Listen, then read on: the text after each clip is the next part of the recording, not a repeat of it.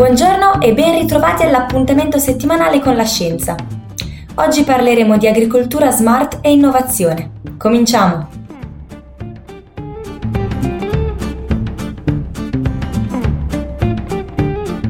Gruppi operativi, digitalizzazione e innovazione nel settore agri-food di Giorgia Bucci.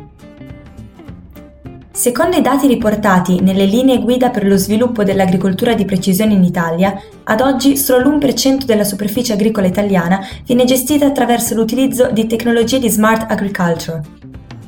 Per far fronte a queste problematiche, la politica agricola comunitaria è intervenuta attraverso l'emanazione di fondi specifici per supportare l'innovazione nel settore agri-food. In particolare, è stata finanziata la costituzione di gruppi operativi per l'innovazione, questi gruppi sono composti da imprenditori agricoli e agroalimentari, ricercatori, consulenti, ma anche technology providers. Lo scopo è collaborare insieme per la risoluzione di una specifica problematica attraverso un modello di innovazione interattiva. Leggi l'articolo sul nostro blog per saperne di più sui gruppi operativi per l'innovazione. Nanotecnologia, un'applicazione intelligente e sostenibile per l'agricoltura di Mulik et al.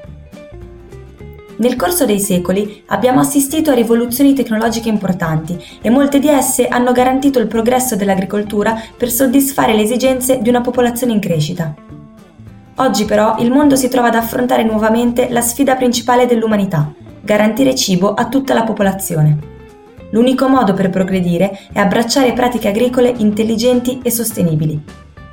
Un esempio di smart agriculture è dato dalla biologia su scala nanometrica per aumentare la produttività senza l'utilizzo ulteriore di fertilizzanti o pesticidi. Nell'ultimo secolo sono stati compiuti passi molto importanti in questo settore.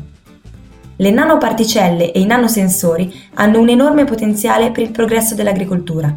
Leggi la review per scoprire come. Se vi interessa questo argomento trovate i link a entrambi gli articoli nella nostra newsletter. Noi vi incoraggiamo ad andare a leggerli per scoprirne di più.